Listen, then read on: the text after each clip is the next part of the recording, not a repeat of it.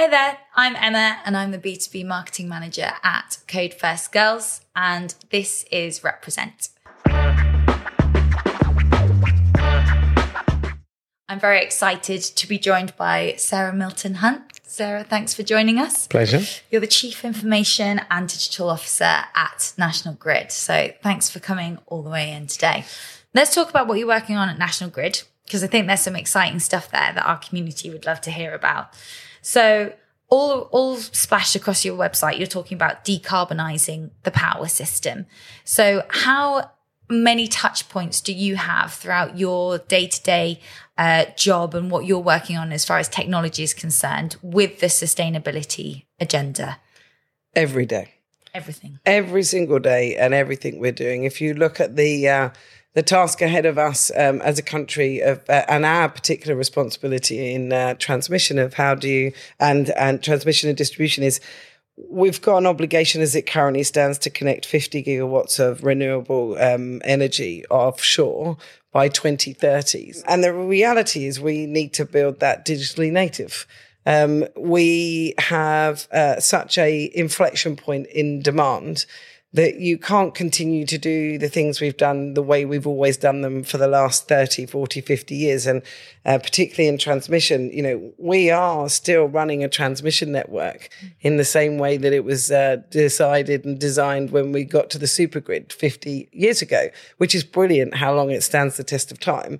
But I do think we're at that point in time now where uh, we are going to set the tone for the next 30. Um, and we have a responsibility to make sure that we do it in the best way we possibly can. And fundamentally, that will be digital because um, how do you do it faster, quicker, more safely, more securely? Um, throwing people at that isn't the answer. Mm. Throwing skills and digitizing it, um, it is absolutely a contribute, contributor to that. Um, so it's very much a balance between, and don't get me wrong, I am really particular about this. It doesn't mean we don't need subject matter expertise. It's not replacing that in our organization in any way, shape, or form. It's actually giving you a brilliant uh, automated co pilot in that capability to get you to certain things to apply your expertise at a faster rate. And, you know, when you're talking about those incredibly ambitious targets that we as a country need to get to and National Grid are going to be so important to help us get there. Are there emerging technologies that make you feel more confident in our ability to get there? Um, and I, it, I, don't think it's always emerging technologies. I will come back to the emerging technologies piece, but it's not always emerging technologies. From my experience in actually working across a number of industries, particularly in consulting, there would be something that manufacturing would consider so blasé an old hat, but if you applied it to finance, made a significant difference. Um, so when uh, when we talk about digital and national grid, we talk about it being um, three things, which is reimagining the way we do work, fundamentally shifting how we go about it um, moving it to be done in an agile, iterative way instead of the old style of sitting and thinking what, what it will be in three years' time and what we would deliver, because it's got to be far more adaptive than that. And then we talk about frontier technology. And that for me uh, is around that piece of maybe the new application of old technology in a different way that will make a difference. But um, if you talk about the front end of it, you can't not talk about what generative AI mm-hmm. is going to do to both the workplace and um, our ability to accelerate uh, digitization, data, insights, how we respond in the world. Um, and all of these things come with both sides of the coin. There's positives and negatives to that. Um, but it's definitely coming back to that co-piloting piece about um, about how technology works hand in hand with expertise, particularly in generative AI. Um, if you are not an expert in the subject that you're inquiring about off of generative AI, you can get a very poor response out of it. And if you act upon that, you then just perpetuate bad situations. So um, yeah, I love it. Um, I love what it's bringing to bear, um, but you've also got to make sure that you do it the right way. And it's really shifting um, roles even in the um, sector. You know, with generative AI, you're going to be looking for things like prompt engineers. You've got to be the capable of asking it the right questions mm. versus actually necessarily being able to code. And then talking about code, the language for that is going to be English more and more. So, you know, it's how do you ask data the right questions and pair that with the rest of the digital capabilities to make a difference. How do our community and other women who are entering into the tech workforce best prepare themselves for jobs that might not necessarily exist right now, but they know will do very shortly? Is it just stay on top of the code? Is it always making sure that you're upskilling in whatever way possible? What's the best way to to future proof, if you like, even if you are currently in the tech workforce? I think persistent curiosity is always going to be your best attribute to that. Of course, that everything you just said, you're going to expose yourself. You're going, you know, if you look at Google, um, they've already put out plenty of training courses. There's a training course free uh, online about how you use their tools from a generative AI perspective. Play with them, play with technology. That's the main thing. Play with it try to break it because actually when you break it and try to put it back together you learn more than just knowing it mm-hmm. um, so it's that curiosity that desire to go out and learn and then coming back to your point around uh, diversity and experience, bring a different perspective to it. Uh, ask it a different set of questions than it would expect to be asked. Um, and and those are the kinds of things I think you just need to just continue to do that fearlessly. Mm, yes, fearless curiosity, I think, is a, uh, a trait that you could probably uphold, and it would take you very far, especially in leadership, I think. And, you know, we've been talking a little bit before the camera started rolling about leadership, and you're very vocal about that across your LinkedIn and obviously as a tech leader yourself. You do differentiate between between a transactional leader um, and a transformational leader. So, what does that mean, and what does it look like for you? And I'm not absolutely saying I do it brilliantly, but it's always a curiosity of mine. Um, if you're doing something fundamentally different or of a scale that's not been done before, or you're really breaking boundaries and new frontiers, um, which is what transformation really should be and is, it's a different skill set to just operating in a, in a day to day manner.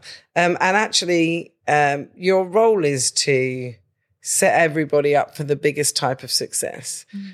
Accept failure is a, a, really big one. I'm not talking persistent, huge failure, um, but if you don't fail, you're not learning. If you don't fail, you're not at the edge of knowing something. Um, if you fail and don't learn, that's the failure. Um, so I think that's what I mean about um, transformational leadership. Um, and actually, how do you make alchemy happen? Because that's when real transformation happens. How do you take a bunch of people that are superb in their fields, usually massively different um, styles, experiences, approaches to it, um, and then but put them in a space that feels safe, enabled, um, and able to do their absolute best. That's the kind of thing I think transformational leadership is. And that feeling of being in a safe space, do you think that that has a direct impact on a person's ability to feel like they can accept failure at work? Because I can imagine that accepting failure as a coder, you know, that's all part of coding basically is the next challenge and the next bug. But I think it's not necessarily in line with what we see as a society as being productive at work. So you've just said safe spaces there, but how else do you Im- embed that in your team as far as a transformational mindset? Um, I think it's permission to fail. I think that's really important. I think that, that um, uh, it is that safety piece for people to know that actually, if if we failed at something, um, and we've learned something from it. It's not a failure. It's, a, it, I mean, it's the same old adage, isn't it? It did not take one. You, we didn't invent the light bulb on the first go. It was thousands and thousands of failures, but one massive success. And if you stop at every failure, we wouldn't get the light bulb. We wouldn't have the need for electricity or electrification full stop. Um, so it's that, um, it's not just a safe space. I think it's the how do you motivate people to carry on, um, even in the face of adversity. I think resilience is a massively important skill people need to learn because the world constantly changes. And if you can't cope with that constant change and build a resilience to that constant change, you will find it difficult. Um, so, um, how do you support people in developing that resilience and how it means to them? I mean, resilience to one person to another person is a, is a different thing. And it's that uniqueness and taking the time to know people as mm. well and to be authentic yourself and be known. Um, because uh, and admit your own failures. That's the first thing you have to do as a leader. I, I, um, and my guys would tell you, I'm absolutely happy to say I've failed. I generally try not to, uh, not to, but um, if I've if I've failed, I put my hand up, um, and uh, you have to accept it and you have to lead out with that, don't you? If you're not willing to step out and say, I've failed at this, but this is what I'm going to do next with it, um, and contextualize your fa- failure. What does it mean? What did I learn from it? Which means, what am I going to do different? And is it total failure? Very, very rarely. And I wonder whether or not you ever draw on, you know, the way that transformation is being brought into your teams now and all of those early skills that you learned having to pick yourself up and try a lot of different things in your early career? Um, yeah, I do. I I do think it probably does influence it in that sense. I think um, life influences you. You know, everybody's had a different journey, and and it's those experiences that make you who you are and why you are, and it's understanding that of others. So yeah, I think it's an important thing to take the time to know people and, and know what that brings to it. But definitely, I would say my experiences help me in my job every single day. It's around um, how you keep going and, and searching, seeking those goals that you set. Um, and I do think there is a value in having that clarity of what your ambition is and aim as high as you possibly can. Yeah, that's a good takeaway. Um, and obviously, you're a leader to multiple teams. And I think within that, you're always going to be wanting to uh, provide a culture where you're um, embracing people to push forward into leadership themselves and seniority. So, what do you do as a leader and also at National Grid to promote uh, the progression of women in tech roles in particular? Um, I've been really blessed actually to work in an environment with generally majority, a lot of women leaders. So it's not been massively unus- uh, unusual for me. In National Grid, we have a Women in National Grid network uh, that's actively supported and, and groups in mentoring and helping other women and people um, uh, come together. Um, in IT and digital, for example, earlier in the year, we did the Simmons Women in Leadership event. So we took the opportunity for people to apply to come, and we did that um, as an activity on both sides of the Atlantic. So we did it in the US um, and the UK did it all virtually. Um, in the breakouts, we then were on teams sharing our experience with one another. Um, and it was a great way to forge those relationships because I think it's that collaboration and relationships that will make the difference in helping you navigate and not necessarily formal relationships. It's those informal interactions where somebody gets to know you. And then when something comes up, they go, Oh, yeah. Do you remember? How about they would be a good person for? Um, so take those opportunities every single time. Yeah. Absolutely. That's a great one. And I think it seems like a very simple question to ask, but I think it's important to ask you why is it important that we get more diverse people working within the energy sector? In every sector. In we every need more diversity for stop. Across the board. Um, because if you talk about transformation, um, not transforming means doing it the same way we've always done it. Um, and so, if you get people all with the same mindsets and the same perspectives and the same perspective, you're never going to not do it the same way you've always done it because collectively you are in an echo chamber and agree with one another because it's what we've always done. Um, transformation is about not doing what we've always done and finding a different way. And the only way that you will get that that is to have diversity, diversity in, uh, in perspective, diversity in thought, diversity in experience. So we can't transform without diversity, and we should have more equity across the whole piece, including that the uh, female voice in the room. That's amazing. That's such a good soundbite. That's fab. Thank you.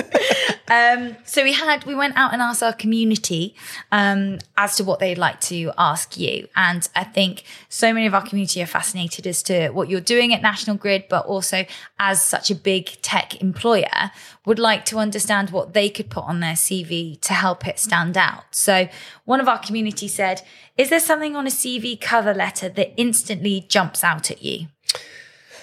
Really badly. I never see a cover letter. So um, for me, it's about making sure your CV's got it stands on its own, uh, no more than two pages because, it, and you need to make the impact in that format um, in two pages because I have to read a lot of them, um, and uh, it's about demonstrating, uh, and this isn't going to necessarily help, but it's about demonstrating who you are in in in it, and that's in the aesthetic of a CV will make a difference. Um, that will, particularly as I said earlier, for me, formatting, um, not looking ugly uh, in that way, but actually, how are you? It's a piece of paper representing you, so make it do the best representation it can do. Great. And for somebody that doesn't necessarily have years of technological experience behind them, what else are you looking for outside of those tech skills? If they've got the most beautiful looking CV. It's perfectly formatted. What's the substance that you're looking for outside the tech skills? Um, collaboration skills, people skills. Uh, because if you can't work in a team, if you can't form that uh, those relationships and that network and that interaction, um, you are going to be a brilliant individual contributor. Uh, and you will be a expert and brilliant in your field potentially. Um, but if you want to be a leader, you have definitely got to work out how you're going to work with people, um, enthuse them, engage them, empower them, um, and inspire them, basically. So it, that's what needs to come through who you are and how you work with people. So I would look at that as well as a very, very important thing. Tech skills clearly do have a, a relevance. I'm, I'm not going to hire you to be a, a data scientist with no data science experience whatsoever, but I would take you on as a graduate in data science if you showed an, an, an ability and an inquiry and an ability to work with, with your consumer, uh, your end customer. And one of the things we haven't actually touched on is that concept of being in in the person's mind that's consuming the technology. It's the most important thing. If it's not intuitive and, and lovely to use, people don't use it. So if you can bring that to bear and that thinking uh, in how you code, mm um, how you build technology or anything that we do in the digital landscape, um, you're going to stand out. That's great advice. Thank you, Sarah. I could talk to you all day. I have so many more questions, but I'm also very aware of time. So let's wrap up with the questions we always ask, which is if you could read that book that you read for the first time again, what book would it be? It's not remotely a technology book either. That's absolutely fine. Um, I read Untamed by Glennon Doyle, uh, and I absolutely loved it from the perspective of thoroughly changing the, any maps I had of my territory and the way I was thinking.